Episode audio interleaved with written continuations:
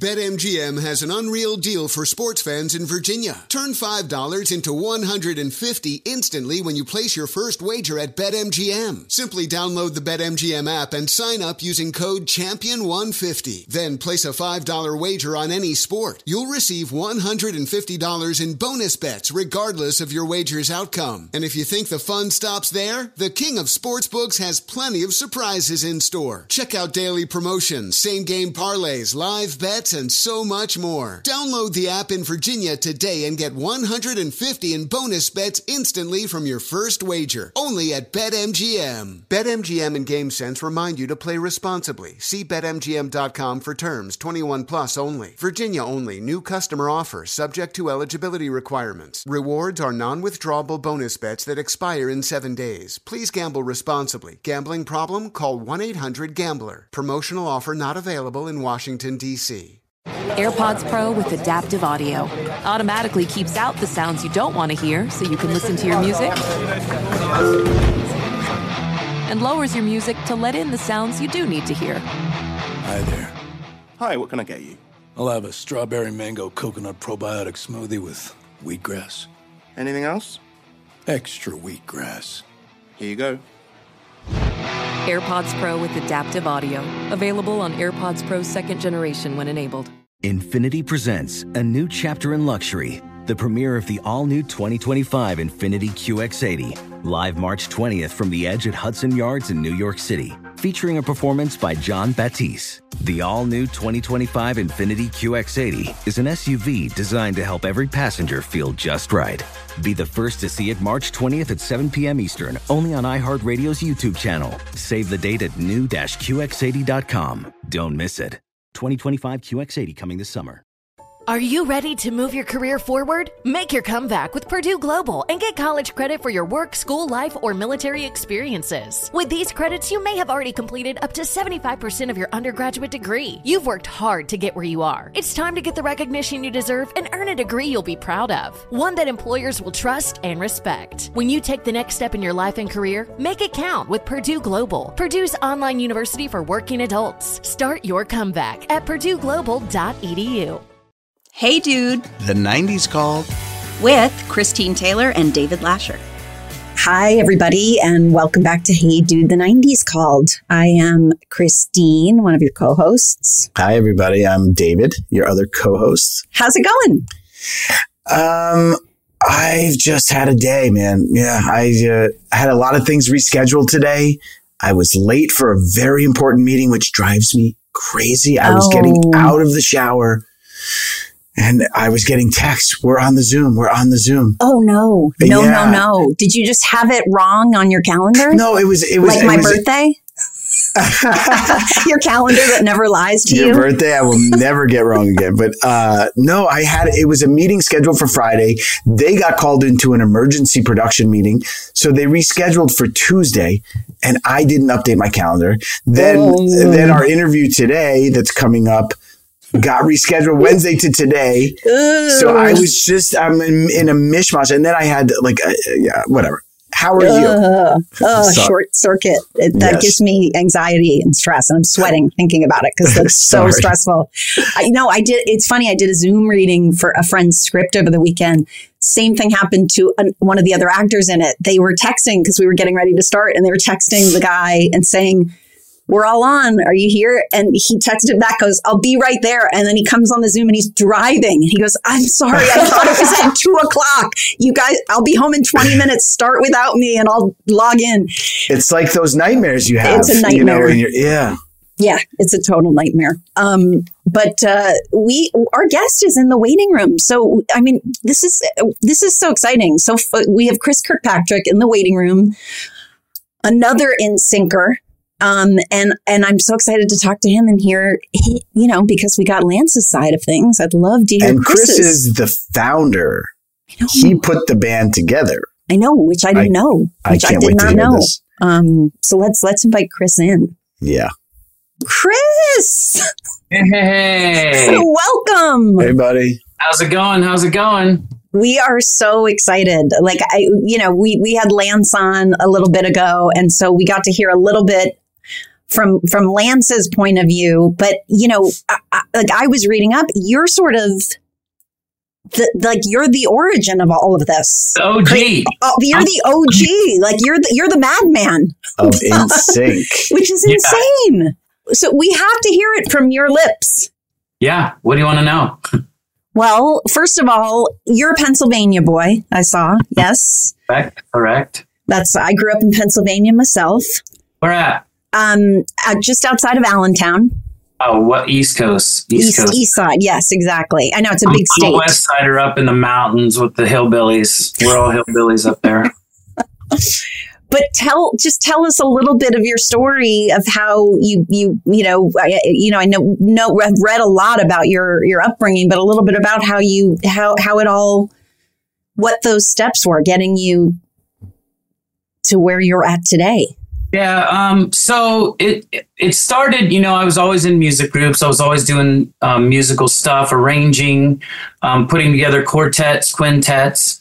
Uh, you know, it wasn't until probably high school that I realized quartets were kind of where it's at. Like it was fun to sing four part harmonies. And the girls liked it, and it was a way for girls to notice me because I was too small on the football field. it's always the girls. Always, always about the girls. But yeah, I was too small on the football field to make a difference. so, uh, you know, I tried to make a difference singing. And, you know, it basically came about. uh, I moved to Orlando. I was in a bunch of quartets. You know, I'd, again, I'd arrange them, uh, put guys together, and, and, you know, we'd perform at different coffee shops or whatever. And got introduced to Lou Pearlman, who said, Hey, I just put together this group, the Backstreet Boys, and I'm willing to take your group on, you know, as a second group. And I was like, cool. So he took my group on, and, you know, my group kind of dissipated and guys would leave and different guys would come in and and then finally it was me justin jc and joey and we had a group for a long time and you know it seemed like everything was working out great but we always were missing that bass sound and a few years that's when we finally got and found lance and brought lance into the group and the rest is you know in sync When Justin was on the, I remember meeting him uh, on the Mickey Mouse Club. I think I was a Right. guest of right. So, how you were did, on the mickey mouse club I, yeah, I think uh, I must have been on the show Blossom at the time, early Yeah. '90s. I flew to Orlando, and there Yeah. was, I can't remember that that show launched a lot of great singers. That I mean, I was so lucky to find Justin, you know, from that show. I actually it had come down to where it was just me left in the group and I was like, you know what? I was going to karaoke places. I was going to everywhere. No way. trying find- yeah, trying to find guys that I knew it's wanted to sing, you know, a cappella and and you know, do that kind of music and I called a bunch of agents. I mean, I was looking at everything, and I, I had one guy call me back, and you know, he basically said, "I've got this kid, but whatever," and you know, threw me a Manila envelope, and I found that's how I found Justin. Justin brought in JC, and and and like you said, that that Mickey Mouse group. I mean, I I was just thinking about that today because uh, my wife was watching a movie and Keri Russell was on. And I was like, oh my God, there's another one. You know, it was like Keri Russell's on there, Dale was on Christina, there, right? Christina, Britney, uh, Justin, Tony Lucca, uh, Jen McGill. You know, there was a Ryan. lot. Ryan. yeah. Ryan Gosling. Ryan Gosling. Oh my goodness, who was casting that show? They should Yeah, have- right? have a They- lifetime achievement award. billions. I remember when Ryan, when you know, when Justin first got into the group, he would tell all these Mickey Mouse stories about how little him and Ryan would run around, and he's like, "Oh, we were crazy. Like we would drink Coke instead of Diet Coke." You know, it's like we were rebels. they were they were rebels. Drink milk that expired yesterday. Disney style rebel. Disney Yeah, style. yeah, as as Disney-fied as you can be, Right. rebelliously. But how, Chris, how did you get from Pennsylvania to Orlando? And was it was it the music? I mean, was that what took you there, or did you was there a, a family move, or how how did that transition happen? Um, so uh, I graduated high school in Ohio, actually. And when I graduated at the age of 18, I was like, man, I got to get out of this town and go somewhere different. And my dad at the time lived in Orlando. And he said, I used to go spend the summers with him in Orlando. And finally, I was like, you know what? I'm going to move down with him and I'm going to start school, you know, thinking I was going to get into some amazing school and, you know, whatever, do stage work, whatever. And, you know, I came down and couldn't get any into anywhere, but I got into a community college because my grades were so bad. And, you know, ended up, that's how I met uh, the guy that introduced me to Lou. And, and that's how uh, Howie and I actually were in choir together. And there was a crazy rumor going around that I auditioned for Backstreet Boys and didn't get it. And that always irks me because it's not true. You know, I never auditioned. He didn't, I didn't even get to the audition phase. Like Howie came in and when they were auditioning guys for the group, he auditioned one of the guys in my quartet because he didn't need another dark haired, or as he called it, like asshole, obnoxious guy. Wait, Howie put the Backstreet Boys together? No, Lou put the Backstreet Boys together, but Howie was when they were having auditions for the Backstreet Boys. He came in and, and told the, one of the guys that was in one of my quartets Oh, that okay. he should go audition for the Backstreet Boys. I said, "Good luck with that."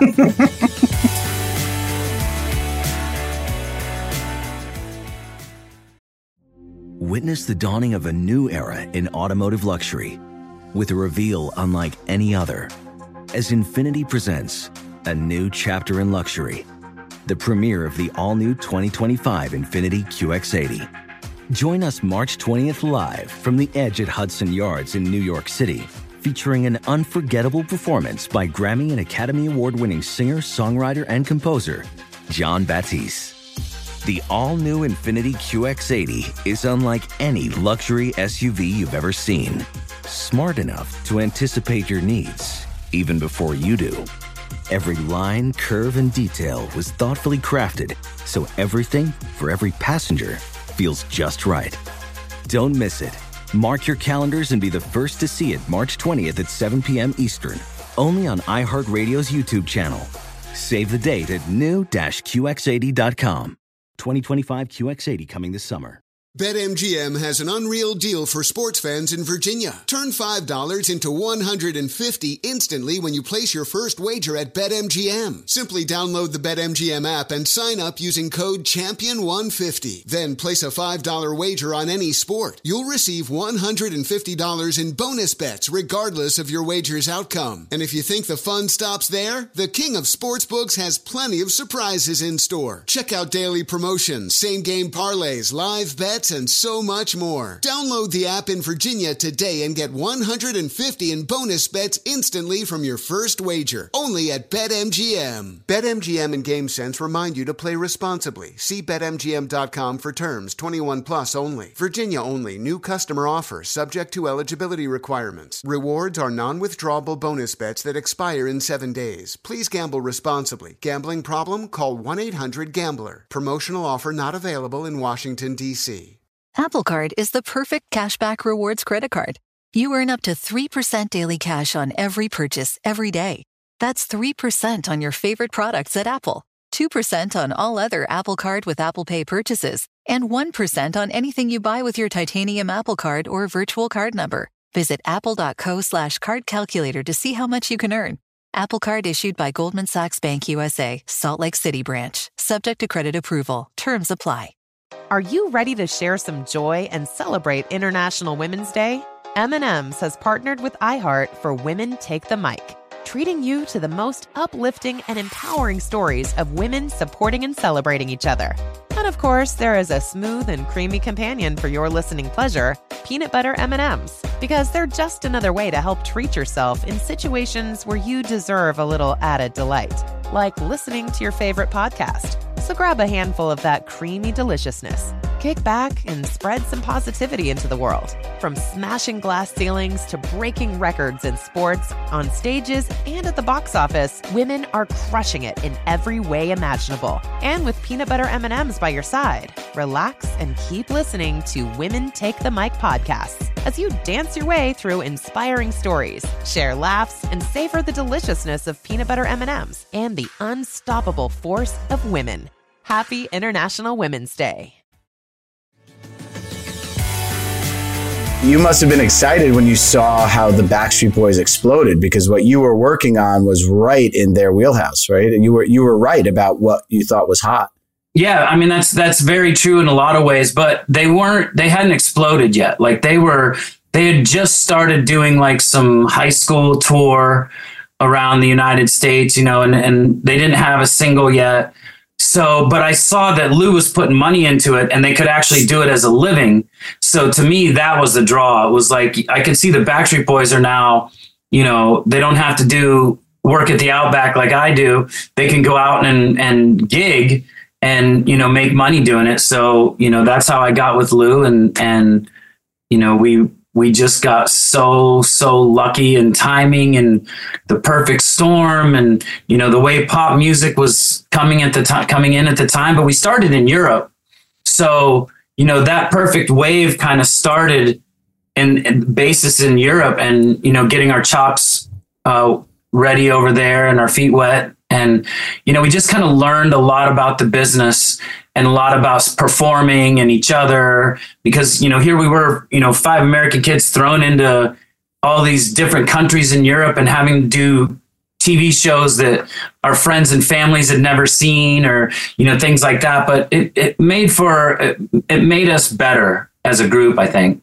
yeah, you were all so young. Like, I mean, really, to just to sort of be thrown into like leaving yeah. the United States. And now you're like, okay, we're working. We're, you know, I mean, Lance explained a little bit of, of the intensity of it, you know, and that you were so young that it was sort of like, you just did everything. It didn't matter. It was like you were yeah. so, so, excited and so into it, but just how it snowballed and how you just started to never get days off and never, yeah. you, you know, you guys were with each other 24 seven, right? Oh, see, I was, I was a little older you know, because I moved down when I was 18 and the group didn't start happening for another five years. So I was like 22, 23 years old.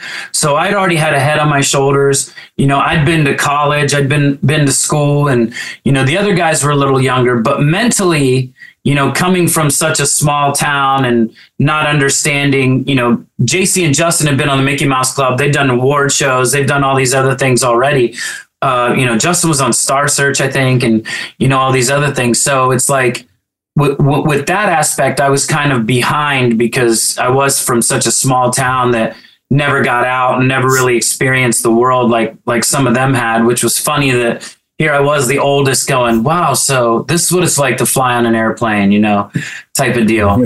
Yeah, no, for sure. I feel like that, like coming from small towns, like that is really true. You do, we, I mean, even for me growing up, we didn't take trips to Europe as a family. We did, you know, we went to Maine. We did, you know, like I was on the swim team and the diving team, and you, you know, you have a very. I'm not, not, I'm not saying for everybody, but in in some cases, yeah, you really don't get to experience those things. But even I look at you, like I look at all of us now and you're saying you had a great you were but you're like i was 22 23 it's still so young yeah. like it's still like yeah. i look back on that period of time for all of us we all sort of felt like we knew what we were doing but man but that you know? wasn't like that wasn't a little vacation to Europe. I mean, Lance told us he came right, to audition yeah. for you, and they're like, "Oh, you're moving to Germany for a year or something."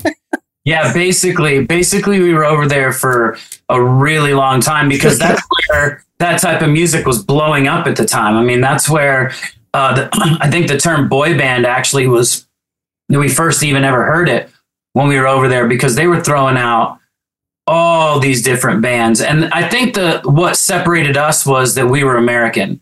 And you know when you go over there and you're in germany we were mostly in germany but germany austria switzerland area you know we went all th- up through the scandinavian countries. We went to spain we went to france we went to you know all these different areas but everywhere we went had their own kind of version of what they thought a boy band was and we'd go in and and these places were like well we got four or five good looking guys that don't sing and don't dance but you know there they are and then some places we go in what do you mean don't like, sing you guys yeah. sang yeah, no, we did. We did. I'm saying no oh. over there. Yes, over oh, there. Oh, okay. We'd go in, and, and some of these other bands were like like there I remember one band and I, I know they're a big band or they were pretty big. Uh, they were I think they were in one of the Korea, original Korean bands named HOT. And these guys came out, and I mean, they were breakdancing, they were doing all this crazy stuff. And we looked at them going, all right, now we got to match that. So, you know, so we'd go out and we'd have to sing and then try to match their intensity with their dancing and all this stuff. So everywhere we went was kind of a challenge with, you know, that country's band that we had to kind of compete against and try to be better than.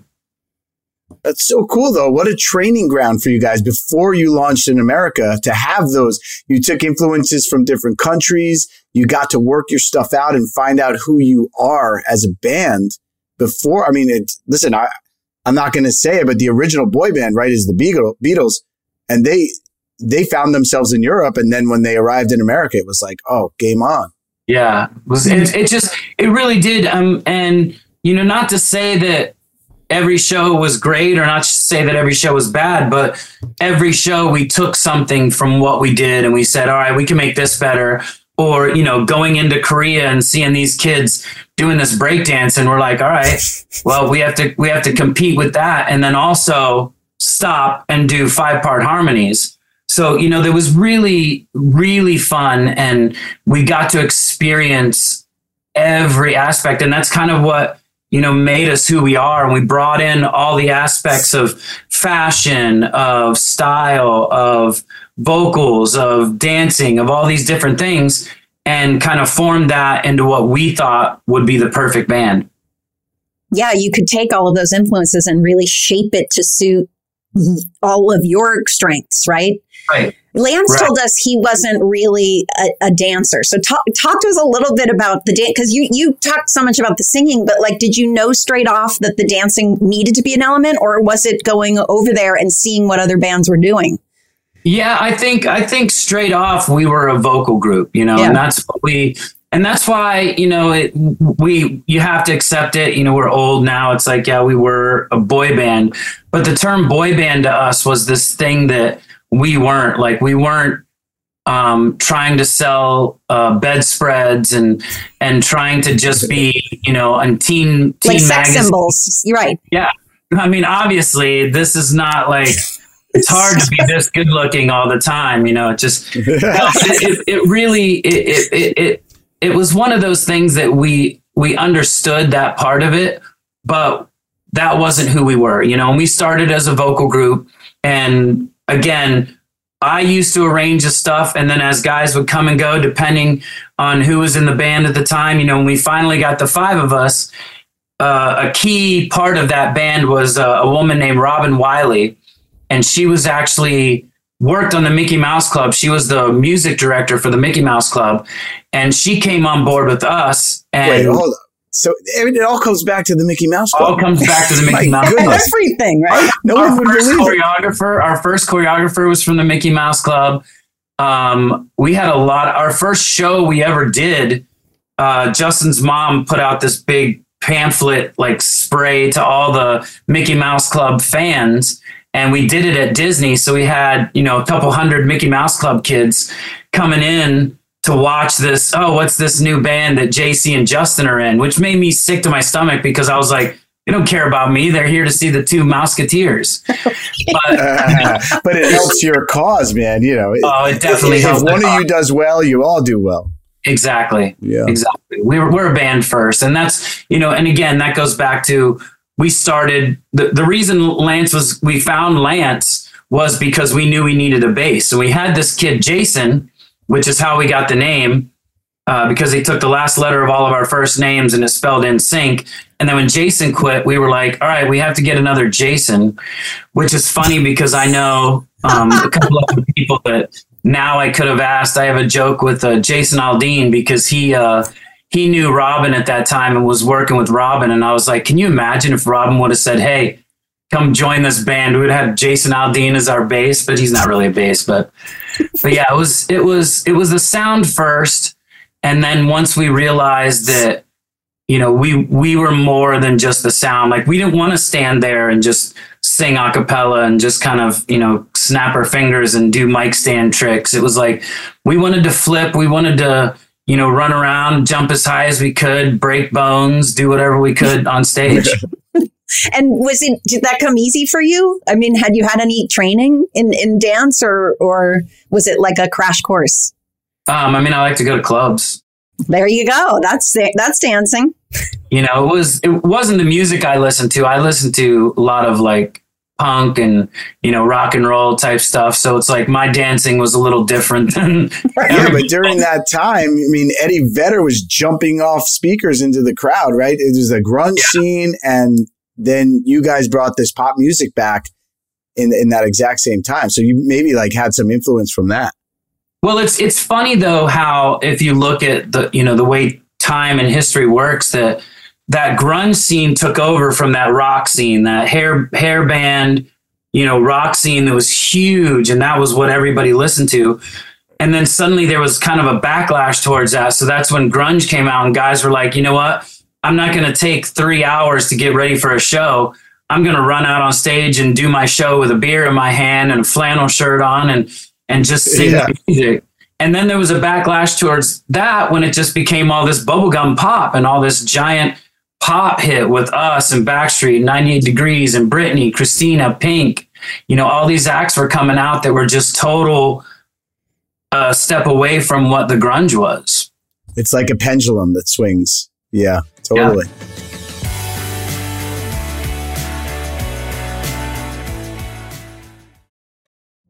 Witness the dawning of a new era in automotive luxury with a reveal unlike any other as Infiniti presents a new chapter in luxury, the premiere of the all new 2025 Infiniti QX80.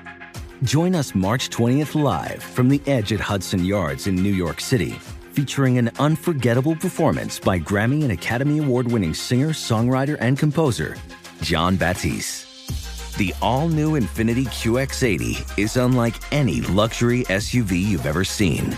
Smart enough to anticipate your needs even before you do. Every line, curve, and detail was thoughtfully crafted so everything for every passenger feels just right. Don't miss it. Mark your calendars and be the first to see it March 20th at 7 p.m. Eastern, only on iHeartRadio's YouTube channel. Save the date at new-QX80.com. 2025 QX80 coming this summer. BetMGM has an unreal deal for sports fans in Virginia. Turn $5 into 150 instantly when you place your first wager at BetMGM. Simply download the BetMGM app and sign up using code Champion150. Then place a $5 wager on any sport. You'll receive $150 in bonus bets regardless of your wager's outcome. And if you think the fun stops there, the King of Sportsbooks has plenty of surprises in store. Check out daily promotions, same game parlays, live bets, and so much more. Download the app in Virginia today and get 150 in bonus bets instantly from your first wager. Only at BetMGM. BetMGM and GameSense remind you to play responsibly. See BetMGM.com for terms 21 plus only. Virginia only. New customer offer subject to eligibility requirements. Rewards are non withdrawable bonus bets that expire in seven days. Please gamble responsibly. Gambling problem? Call 1 800 Gambler. Promotional offer not available in Washington, D.C. Are you ready to share some joy and celebrate International Women's Day? M&M's has partnered with iHeart for Women Take the Mic, treating you to the most uplifting and empowering stories of women supporting and celebrating each other. And of course, there is a smooth and creamy companion for your listening pleasure, peanut butter M&Ms, because they're just another way to help treat yourself in situations where you deserve a little added delight, like listening to your favorite podcast so grab a handful of that creamy deliciousness. Kick back and spread some positivity into the world. From smashing glass ceilings to breaking records in sports, on stages, and at the box office, women are crushing it in every way imaginable. And with peanut butter M&Ms by your side, relax and keep listening to Women Take the Mic podcasts as you dance your way through inspiring stories, share laughs, and savor the deliciousness of peanut butter M&Ms and the unstoppable force of women. Happy International Women's Day. At Consumer Cellular, you get the same exact coverage as the largest carriers, but for up to half the cost. Same thing, up to half the cost. Up to half the cost for the same thing. 50% the money for 100% the same thing. I hope I'm making myself clear. Consumer Cellular. When freedom calls, we're here to answer. Call us at 1 888 freedom. Half the cost savings based on cost of consumer cellular single line 5 gigabyte data plan with unlimited talk and text compared to lowest cost single line postpaid unlimited talk, text, and data plan offered by T Mobile and Verizon May 2023.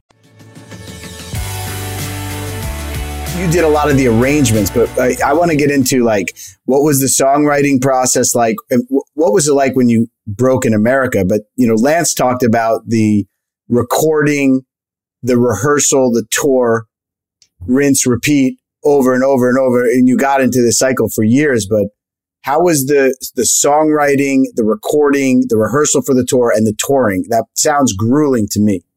Well, well, and it was, but you know, looking back on it, thank God we were as young as we were. Like, if, if you would have given me that schedule now, you know, I would have been like, you know, where you can stick that. Like, I, my afternoon old man naps. But, uh, totally.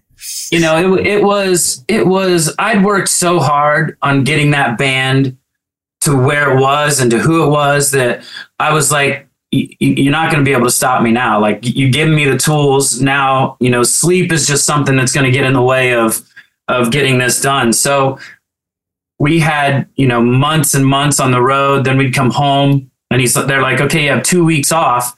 And those two weeks, you're like, well, we got to get together new songs. So I'd get together with different writers and, you know, you'd start writing and you'd be in the studio for two weeks. And then that two weeks is over. And okay, now we have to go do promotion. You go do promotion. And now, oh, you have to go do a record and go do the record. And when the record's finished, then it's more promotion. Then the next promotion is, okay, we're going back out on tour again till the following year till you get those two weeks off. And those two weeks off were, you know, basically to write and, and arrange. And, the promotion, when you talk about promotion, like just for our listeners to be clear, this was a period of time where you had to go to radio stations Yeah, for all sure. across the country. This was not like doing Zooms at, or showing up at one talk show. I, I mean, you had to real, you were in the trenches. Yeah, you had you had to be seen. You had to do radio shows, a lot of radio shows, and and by that I mean not just going to the radio stations, but each individual station would put on a big jam session where they'd have all these bands come in and and they'd be like, "Hey, we want you guys." You know, to come play this, and we're like, you know, forget it. We've only got one day in between traveling from here to Europe, and they're like, "Well, if you don't come play it, then we won't play your record." We're like, "Hey, how you doing? Bye, bye." what time do you want us there? yeah so you know there was there was a lot of uh you know schmoozing the labels and definitely having to be around and and throwing in there you know magazines and and um you know the radio interviews where you have to go into each radio station there's no call-ins there's no zoom calls you know it was it was in person and you showed up to the station and signed the wall or did some wacky bit that they wanted to do for the morning show or whatever it was Did their teasers, did their, you know, all of it, all of it. So you'd fly into each city for like what one night? Um, well, it would depend. Like, like if, especially if we were on tour, if we were on tour, you know, say we're playing Kansas City, well, then they'd have all the radio stations that day lined up in Kansas City, and Oh, we'd bounce down to each radio station that day. If it were for a record, it was usually um, flying to New York uh, or LA, and then hitting all the big ones there, the big syndicated, you know, TV shows or radio shows or whatever, or up to Boston. Or when you're on the East Coast, it's like we're doing Philly, you're doing New York, we're doing Boston, then we're coming back and doing Pittsburgh, Cleveland, Detroit, you know, and they try to make them all, you know, close to each other so we could get as many in as we could. Wow. We had uh, Carson Daly, who's a good friend of Christine and mine, and uh, he was on here talking about the TRL days and just how really magical it was. But like, what was it like when you, when did you realize that you guys had made it in America, and what was that frenzy like uh, at that time? Man, I'll, I'll, I'll tell you, it's funny because Carson, Carson Daly was, you know, at the time, I don't think he knew what he was wrapping his head around or what. was he said he was the doorman for all the the fans that wanted to get to you guys. yeah, but but I mean, but I mean, as him as the host, and it, it was great because we've always had a great relationship with Carson. So much so that you know, a few years ago, we just got a star on the Walk of Fame, and we had Carson come in, you know, as one of our guest speakers because he really meant so much to the band in that time. And it's funny enough because there was another MTV VJ that was being groomed right behind Carson, a guy by the name of Brian McFayden, who I actually have a podcast with now. And um, so him and I do this podcast together, and every day we talk about the old TRL days and you know how crazy it was. And he said his very first interview he ever got to do was us, and he was you know scared to death because they're like throwing him to the wolves, and it's like okay, here's NSYNC, and we you know we were clowns, we were you know we wanted to act up, and he's trying to get through it, just like okay, I got to ask this. He's got people in his ear. And, I remember Brian very well. Yeah, Brian's Brian's a good guy. I mean, they're all and and I've made I have a lot of friends that used to be, you know, MTV VJs and and you know, you, you we it was such a fraternity. It really was. It was TRL created this whole like college life almost to where each sorority would come in. You know, you'd have the Backstreet sorority, you'd have the NSYNC sorority, you'd have Korn, you'd have Limp Bizkit, you'd have yeah. all these like all over the place. Eminem, you know, all these guys would come in, and but they were their own sorority type thing, but yet at the same school. You know, that's the only way I could really describe it. Yeah, it was really this sort of universal, like, you know, we talked about remembering, like seeing, and some of our guests that we've had on too, those moments where when it went from, hey, we're just on, you know, we're doing our thing to pull, and having watched TRL to pulling up, seeing the crowd there and realizing, holy crap, that yeah they're here for us like that yeah. that sort of rite of passage of like i mean that had to have been insane for you guys at the peak of it all well there were a lot of moments you know like that where you know you would see things like trl or one of the big ones for us was the disney special that we did and when we got asked to do this Disney special, apparently, you know, the, the it goes that Backstreet had turned it down. So they're like, oh, so we'll get NSYNC to do it. So we did this Disney special, and you know, we couldn't get arrested in the United States. Nobody had a clue who we were. Um, we wouldn't do anything. That Disney special dropped, and suddenly we were a household name, and it just became the biggest thing. So after that, bands were dying to get on to do this Disney special. You know, here they were like stretching, who could we get? Who could we get? Oh, get NSYNC. And now it was like, oh my God, we're gonna make it. We're actually doing a Disney special.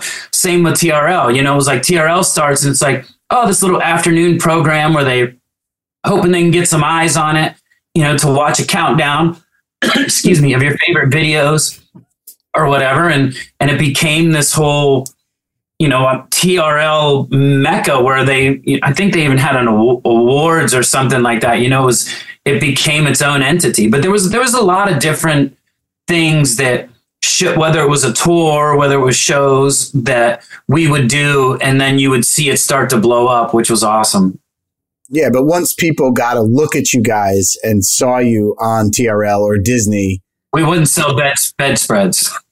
well, but listen, part of the reason we talked to Carson about this, part of the reason we're doing this podcast and why we think 90s nostalgia is so strong right now is the last time before all the fractured distractions of, you know, at the time, TRL on MTV was like Snapchat, Instagram, and TikTok yep. all yep. in one. If, yep. a, if a teenager wanted to see you guys, everyone watched it at the same time. Yeah. Now you got to do, I don't know, you, all this different stuff, but it was the last time that a show like that could have such a universal impact and help uh, a band's career in, in one, in one interview. Well, and and we've discussed it a lot. You know, we even joke about it to this day.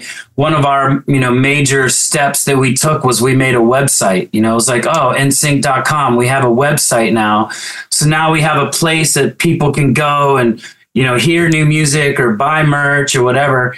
And, you know, other than that, the phones were just those little flip phones where you could make a phone call to somebody, or unless you had a little SkyTel pager and play, uh, you know, Battleship or whatever it was with your friends.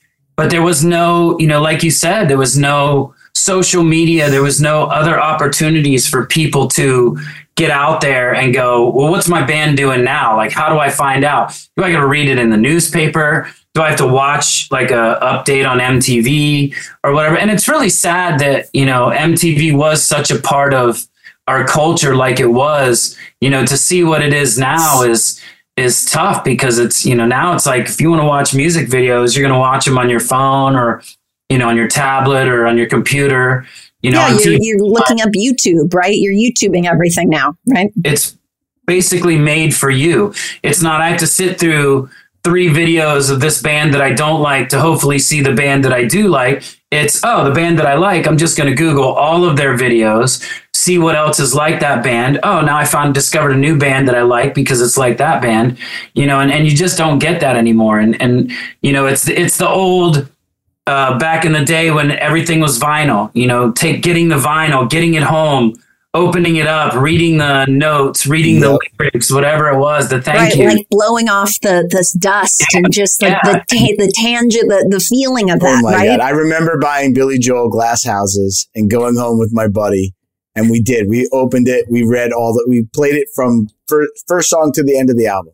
Yeah, and that's and that's what you do, you know, because it's tangible, because it's right there. And then when you're done, you put it up on the shelf, and you're like, "Wow, that's cool." Now I have Billy Joel, you know, right here, which is an awesome album, by the way. Yeah. Uh, but you know, and and I learned that way too. You know, it started with albums, then went to cassettes, and then you know, finally CDs, and it was all about getting that CD. And uh, you see the jokes now all the time about how we used to all have those little car carriers with all your favorite CDs in it.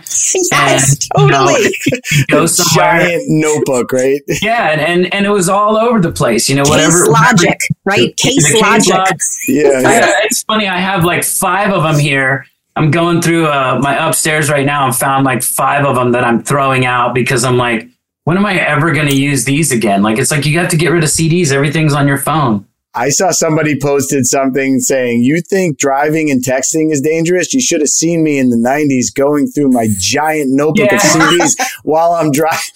my case logic trying to figure out what CD I was putting right. in next. Oh God, that is so funny. It's really you're so you're so right though about it about how like we we just um I don't know if you guys saw it, but we just watched the the making of the. Um, it was a documentary on Netflix about the making of We Are the World when they yes. did. Oh yeah, I saw that. Amazing. Wasn't that amazing? So good.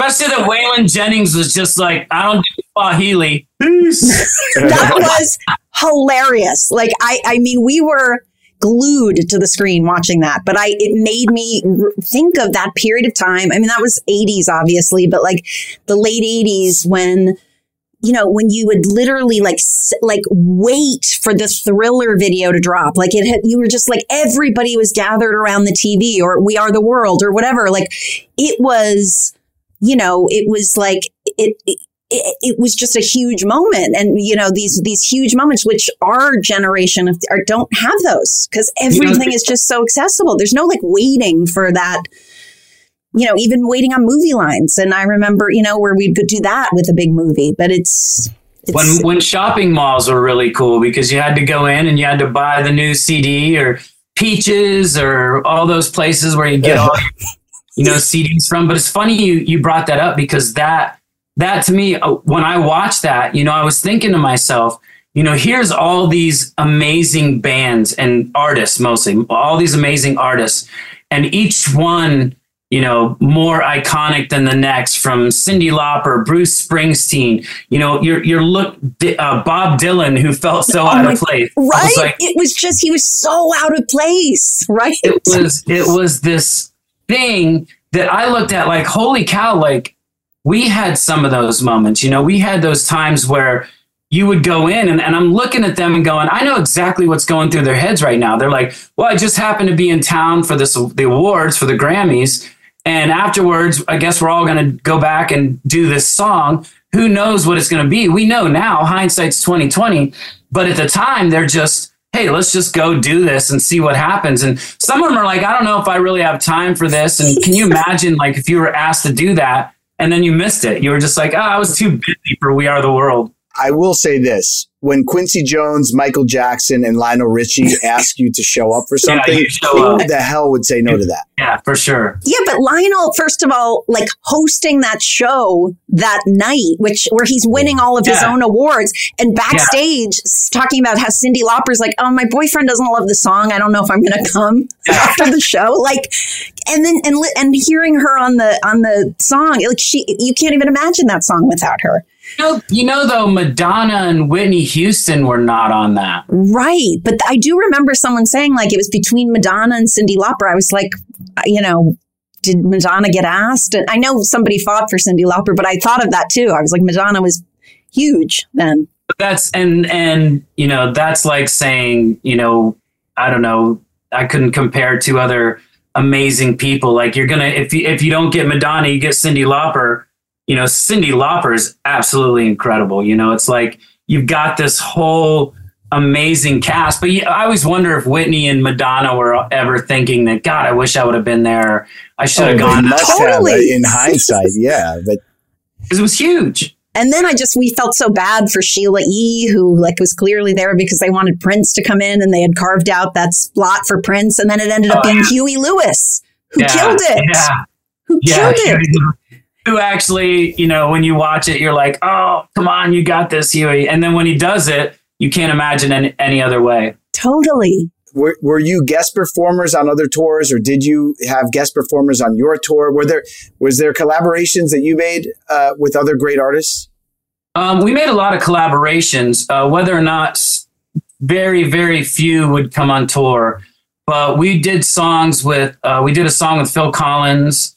We did a song with Gloria Estefan. Oh, wow. We did a song, you know, we had Nelly, we had Lisa Left Eye on our tracks. Um, you know, we interviewed Richard Marx and his wife. oh Da- my Daisy. God. Don't Ri- even yeah, Richard says uh, that song is probably his, the favorite thing he's ever written.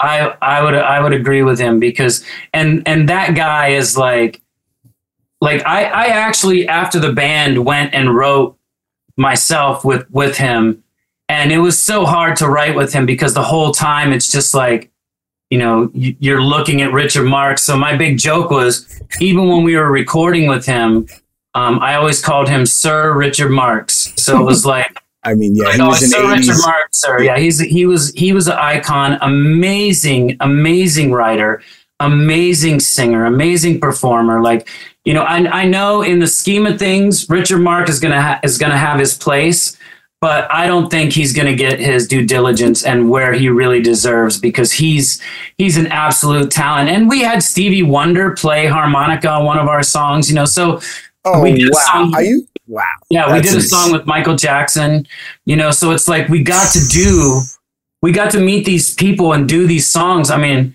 you know, I think the most surreal of anything was uh, when we recorded with Phil Collins, and that was for uh, the Tarzan soundtrack. And he had the whole thing together, and they they were just looking. They had this one song called "Trashin' the Camp," and they were looking to redo it. And he's like, kind of want to, you know, get an up tempo kind of vibe to it and get a new sound on it. So he asked us to come in and do it. And there was a part where uh, I always do the harmonies. Like Justin and JC usually do the leads, and I'll do their harmonies on verses or whatever. And Phil was like, "All right, so I'll grab Chris to do the harmonies of this verse that I'm going to start singing." so I'm thinking, okay, cool. He's going to go in, then I'm going to go in, whatever. He's like, "No, come in," and I'm like, "Right now with you." And it was like, you know, that moment of singing into a microphone and realizing Phil Collins is standing there singing into the microphone next to you. I mean, yes. growing up the way I grew up, and No Jacket Required being the first cassette that I ever Oh my God, yes. you know, those those were moments. Uh, Thriller being the first album that I'd ever bought, and you know, getting to do these things with Michael and actually shaking, giving him a hug, and looking at him, and and you know, hearing him cough or whatever it is. You know, it's like random things. he's just sitting there. He's not this icon. I mean, he is, but he's not like this godlike. He's just a, he's just a man. He's a Yeah. dude, you know, and it was that was so weird to actually take some of these artists then and go, wow, they're just human. I mean, they're amazing humans, but they're just Mhm. human. And uh, we're uh, we are like like I can't even imagine that moment of getting pulled in with Phil Collins, where it's just like It's so cool that you can all appreciate each other's talent, right? Yeah, you're all just you're all just people, But I'm sure Phil was like, these boys sing harmony like on off the charts, right? So like, and you're you're feeling the same way about him, but you know, there's a mutual respect for the talent that's so cool. That's what Richard Marx said too about Yeah. you guys. Like he could not say enough amazing things about that experience. Like he just thought you guys were. I mean, it was amazing to hear, like generationally too. You know, like when people know good, they know good. Like you're these Well, these guys are good. it's funny because we learned, you know, our acapella that we do, you know, that's how again I started was with these acapella bands. So even in the beginning, when they're like, okay, here's a song, we're going to do it to a track. And I'm like, what? Why are we doing it to a track? Like, let's do it acapella. That's, you know, what I love. And, and, you know, to know that that was our bread and butter and, and we'd sit for hours and hours. And, and the reason I love the guys so much and the reason the group got along so well was because we were we would be in a stairwell and walking up the stairs and suddenly we're like hey there's a little bit of reverb right here and stop what we were doing. And the five of us just sit in the stairwell and start doing like some harmonies and some songs. And i remember we were doing an award show and we were in the bathroom because the bathroom was like one of those big you know locker room type bathrooms and had great acoustics. So we were doing you know rehearsing in this bathroom but it was kind of shared by a lot of people. And suddenly the door cracks open and we're in the middle of the song and i look and it's freaking paul simon and paul simon just stops he goes you know he's talking about our harmonies and that to me you know as much arranging and everything that i did that to me blew me away because I used to love like Afrikaan music, like Ladysmith Black Mambazo. And that's a lot of my arrangements for these really cool African, you know, chants of these where they would sing like 20 part harmonies. I mean, Oh, it was like a Graceland type vibe. and Graceland was one Wow. of my favorite albums Me of all too. time. And Ladysmith was on that. And when he said that, like that was almost like a, uh, I'm not, I'm, I'm cool. I'm not going to tear up or anything like that. Like no big deal. Just I'm not crying. Mr. Simon. appreciating our harmonies In the bathroom. in a bathroom of wherever we were. I just love that as a as a group and just uh like as a brotherhood, how much you all loved each other. Like I, I when you just said when I, I could actually picture it uh, when you just said like we're going up a staircase and we're just we yeah. stop and just start singing like that. That's that's very Disney to me. That's very kind of like a perfect moment of the of this like talented group of people who like are in the moment and love each other. It's just cool. It's cool to And hear. like you said, it all, you know, it all starts, you know, from the beginning. It starts with that, you know, friendship and that that brotherhood that we had. And, you know, and I will tell you, you know, we are not the perfect group. There's been, you know, knockdown, drag 'em out fights and arguments and, you know, all these things. But in the end, you know, one one big thing, especially with myself, you know, I can call some of the other guys any name I want to call them and, you know, say that they're a jerk or whatever. Like, but if somebody else does it, you know, we're going, we're going fists, you know, because, because it's family. Yeah. family. And and that's what it is. We were, we were brothers and we, we fought like brothers and we played like brothers.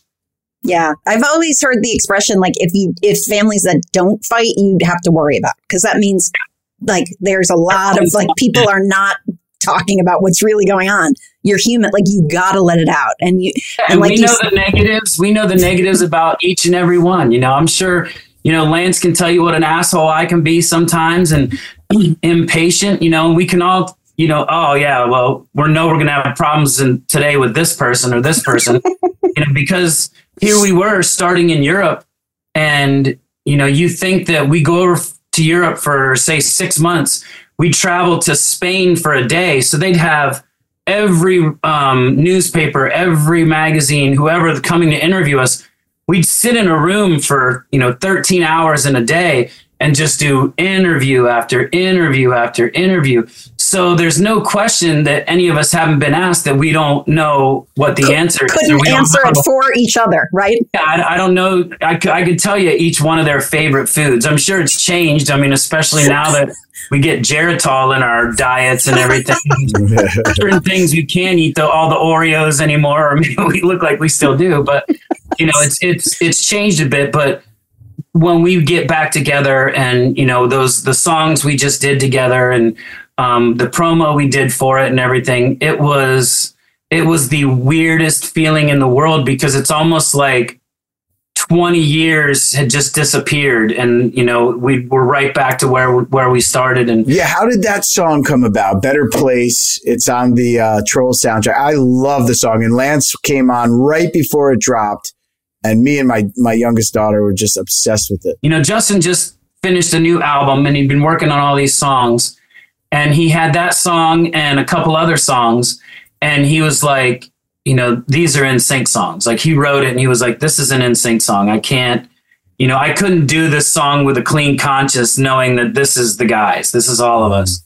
So he came to us and said, you know, I've got this song for trolls. And I thought to myself, man, I got a six year old. Like, this is right down, this is right in my wheelhouse. Perfect. And, um, you know, he came with the song and we heard the song and I was like, dude, first of all, the song's amazing.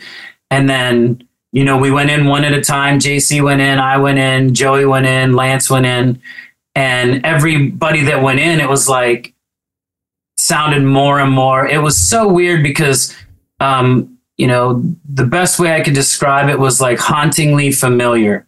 You know, it was like this brand new song where you're like, wow, I really like this new song, but it's it's like when you know a, a, band that hadn't been together forever finds this off track or something like that and releases it. You're like, wow, this sounds like a track written today, but by this band that I loved back then. So it was very haunting that, oh man, I hear all the sounds, I hear the parts. It's crazy. Chris, I feel like he wrote that song about you guys. Yeah, exactly. He's, you know, he says, I'm already up, but you bring me higher.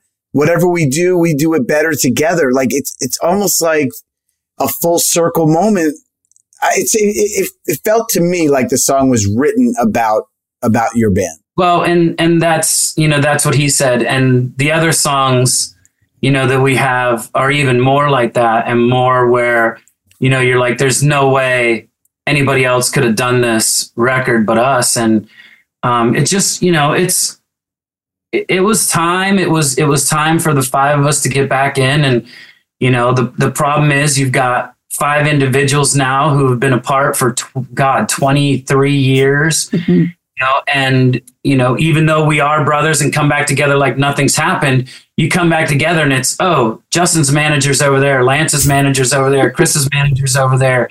You know, it's not we come back as a band, we come back as, you know, Chris Kirkpatrick from NSYNC for the last 20 years. And and that that makes it a little bit more daunting than just five guys who wanted to, you know, bust their butts and be a music group. Yeah, there's it's like that there the stakes are a little bit higher. There's more teams and you know, it's a it's it's sort of like the blessing and the curse of it all, but it must have felt like has it and, and like you said, you know, you're a dad now and everyone's, you know, older and does it feel like you can when you are together and you can put the rest of that sort of riffraff aside, that it is like, whoa, how cool that we are still here and doing this. Like, right, you, you know, you got to get into a bathroom or a stairwell. exactly. Yeah, right. Everybody else out. well, the the only the only thing about that is there is a there is a difference now that when we do do that, it's not my son would say doo doo. Um, it's not that you said doo doo. You're so the dad of a six year old. six year old, but it, it's not that you know we wouldn't want to go back and just be who we were because you got to remember that band that everybody saw back then was fearless. You know that band had had no fear. We did everything. We tried everything. I mean, we were. I if you look at most of the videos, I've got a broken hand in, in almost every show we ever did because I've broken my hand so many times doing backflips or or all this this crazy stuff we did because we're fearless. And now, not that I'm saying about the backflip part, obviously, but you know, now that that fearlessness is gone because now there's a there's a a being behind us. There's there's this NSYNC entity that's out there. There's this, you know, we could fail you know, and mess up everything we had. Whereas mm. when we were young, we were, weren't afraid to fail because we didn't care. You had nothing to lose. Like, Nothing hey, to you're lose. Not gonna like Chris Kirkpatrick from Pennsylvania anymore? Oh well, you didn't like. That's the beauty of youth, man. In anything, whatever business you're in, or athletics, or whatever, it's the beauty of being young. Yep, fearless, fearlessness, and And I think we get that back a little bit. You know, when the, I, I know my feelings um, and the few little things we've done. We did a, the only performance we really did was when Justin got a, a lifetime achievement from MTV. We came out and did like, you know, a couple little songs with them. And I can tell you, you know, if I'm doing a song by myself in front of 20 people, I'm probably more afraid than if I'm doing a song with those four guys in front of half of the world. Will there be more music from your from NSYNC and possibly a, a reunion tour? Anything that you could tell us? Um, anything's possible. You know, there's there's definitely you know we didn't record just one song together.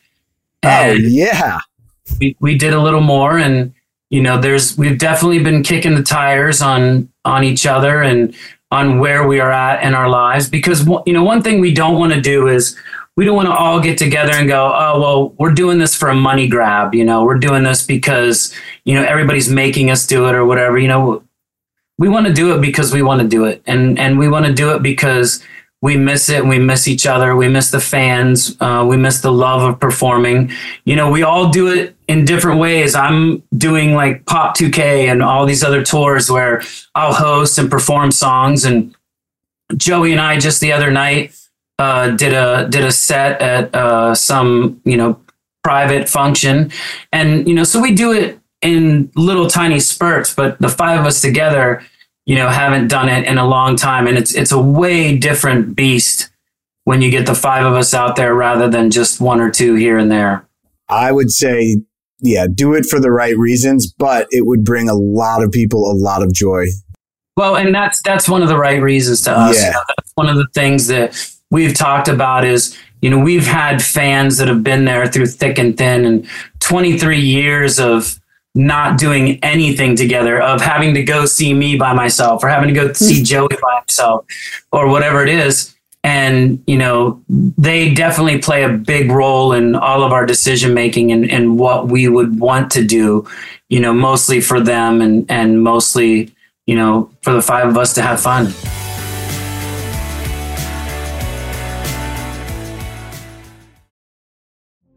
Witness the dawning of a new era in automotive luxury with a reveal unlike any other as Infiniti presents a new chapter in luxury, the premiere of the all new 2025 Infiniti QX80.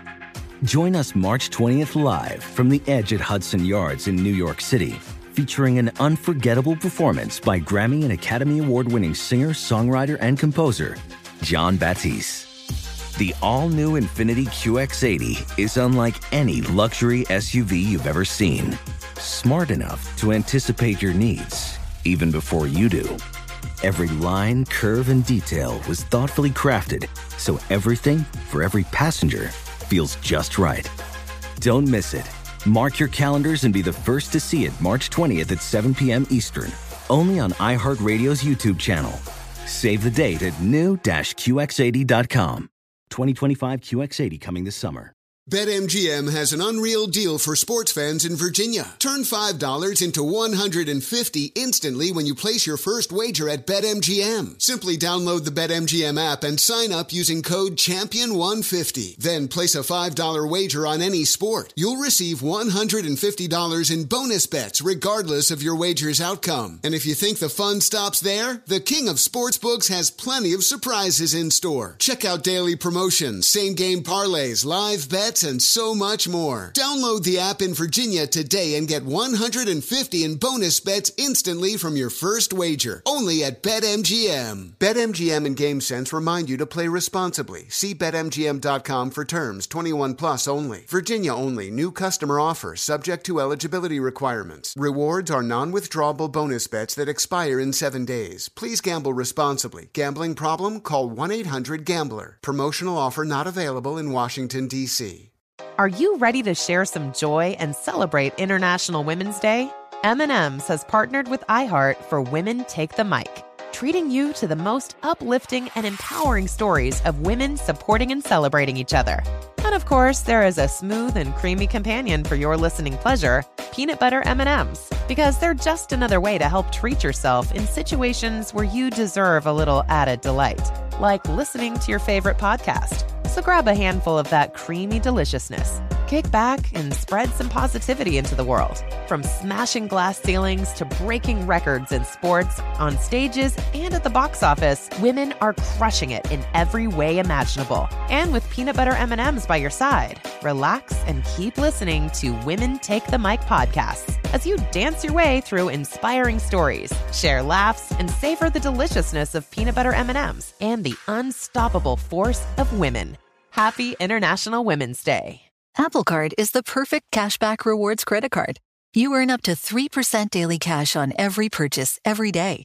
That's 3% on your favorite products at Apple, 2% on all other Apple Card with Apple Pay purchases, and 1% on anything you buy with your titanium Apple Card or virtual card number. Visit apple.co slash card calculator to see how much you can earn. Apple Card issued by Goldman Sachs Bank USA, Salt Lake City branch, subject to credit approval. Terms apply. I, I have to. The, I know we can't keep you much longer, but I do have to ask you. I, I have to kind of. I'm always fascinated. I don't know where this is going. But you this don't know where this is going. Seriously, I'm, I'm- sure you I'm- don't. I'm- David I'm- doesn't know either. No, I, Oh. I really have to ask you about the Masked Singer. Like, I want to. Oh. I'm dying because I'm fascinated by that show. I'm fascinated by what the behind the scenes of it is. The fact that to me, like William Shatner did that show and he's in his 90s, like it always seems like it's so CIA secret operative, like how you keep it so secret. And was it fun? Are you happy you did it? Was it scary? I'm ecstatic I did it. It was it was so much fun. I was I was kind of nervous about it. I'm like I didn't know what to expect, but the people, the production, everything about that show was top notch and they were so good and it was really really secretive. I mean, it was it was like, you know, all jokes aside, like it wasn't one of those things where you're like, "Oh man, tell all my friends, hey, I'm on this. You know, you sign things saying you don't say anything about it anywhere. And then even when you get there, like as soon as we'd get into the car, uh, they would have a sweatshirt, uh, one of those big uh, shield masks that was like, you know, two way. And they even put gloves on just in case you had hand tattoos or whatever.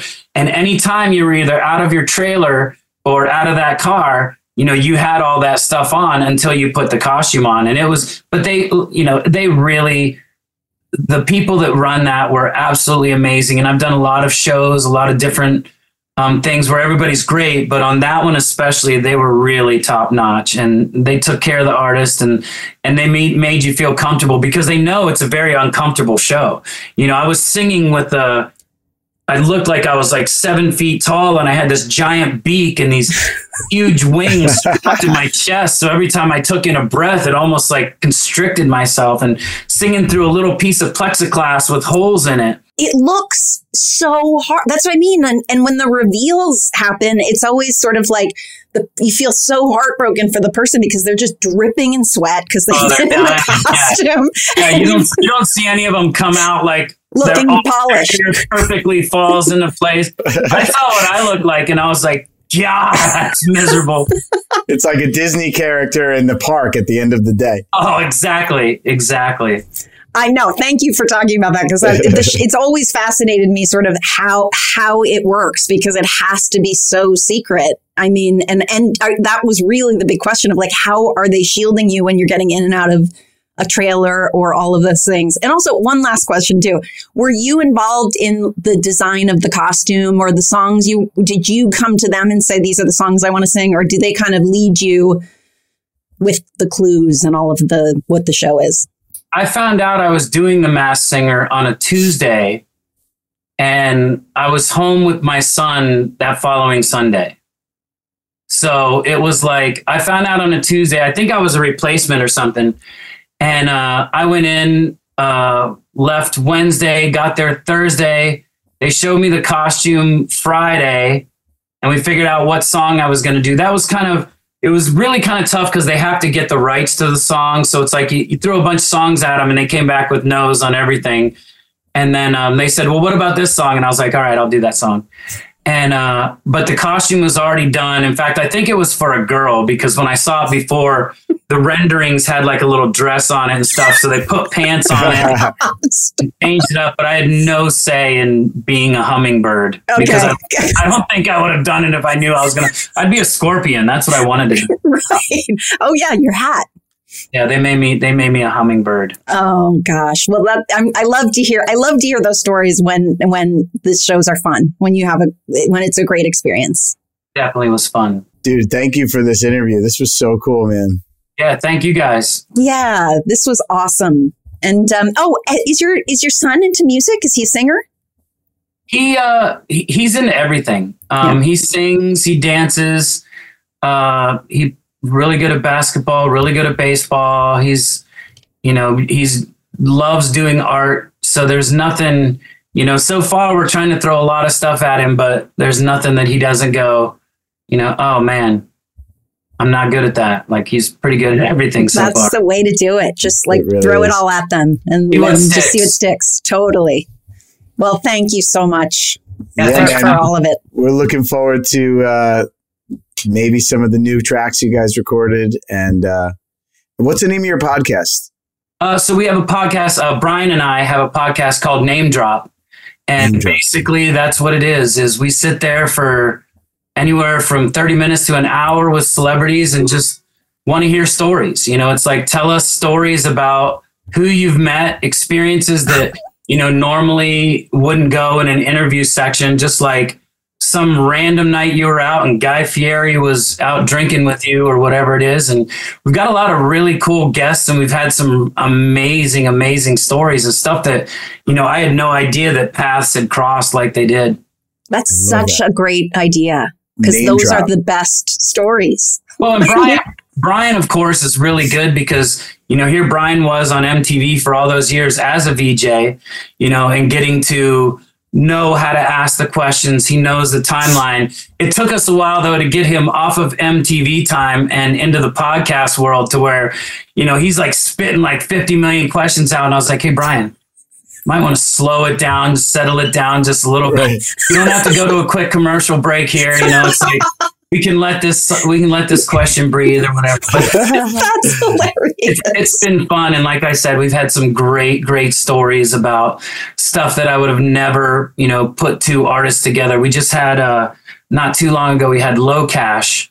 I don't know if you know them. They're a country band, and they were telling these stories about the Beach Boys because they've been working with the Beach Boys, and just mind blowing stuff was. So it's fun. I can't So wait to fun. listen. Yeah, Yeah. we're gonna follow, keep following all your stuff, man. And thank you so much for joining us. This was awesome. Yeah, thank Yeah, you thanks. guys. Thanks, Chris. All right, see ya. Take care. Another really great, interesting interview. just so fascinating because I feel like you know, it, it, I feel like we've seen the faces of NSYNC, uh, or at least I say we, but I just mean me. But like, get knowing the stories and like piecing it all together, and it re- I swear it really wasn't until I I knew we were going to be interviewing Chris and looked at, you know, like his bio, and I was like, wait, he he started NSYNC. Right. It was interesting hearing Lance's point of view of being like the last guy to audition and the next day you're going to Germany, whereas Chris spent years trying to find these guys Yeah. and he was like, there was no time for sleep. I had worked too hard to do this. I was going to ride it as long as I could. And, uh, and he felt, I feel like he was very uh, present and has a lot of gratitude for all those moments, like working with Michael Jackson or just, you know, when you build something, when you put something together yourself, I feel No, like there's just for sure. appreciation, you know. so much and and just how how much he cares about how they move into this next chapter like they're not just diving in clearly they're Right. trying to be deliberate about how they do it and why they do it and when they're doing it and it you know they sound so smart that way But it does sound like they are planning on doing it. i always what what what he didn't say never say never he said anything is possible And he said we didn't just record one song. right exactly So we got that. Uh, I Exactly. think that would be cool. And we learned that you, is there a reality show or talent show that you don't watch? Last week with uh, Candace on Dancing with the Stars. I know You- Dancing with the Stars is the one I've watched more. The Masked Singer is it has always sort of been that like I can't not watch it, but I'm totally freaked out by it too. but they're da- I've never. I don't it. watch it religiously. I watch Yeah. it like It like cool. I tap in, or or my or Quinn would show me like the YouTube videos of like.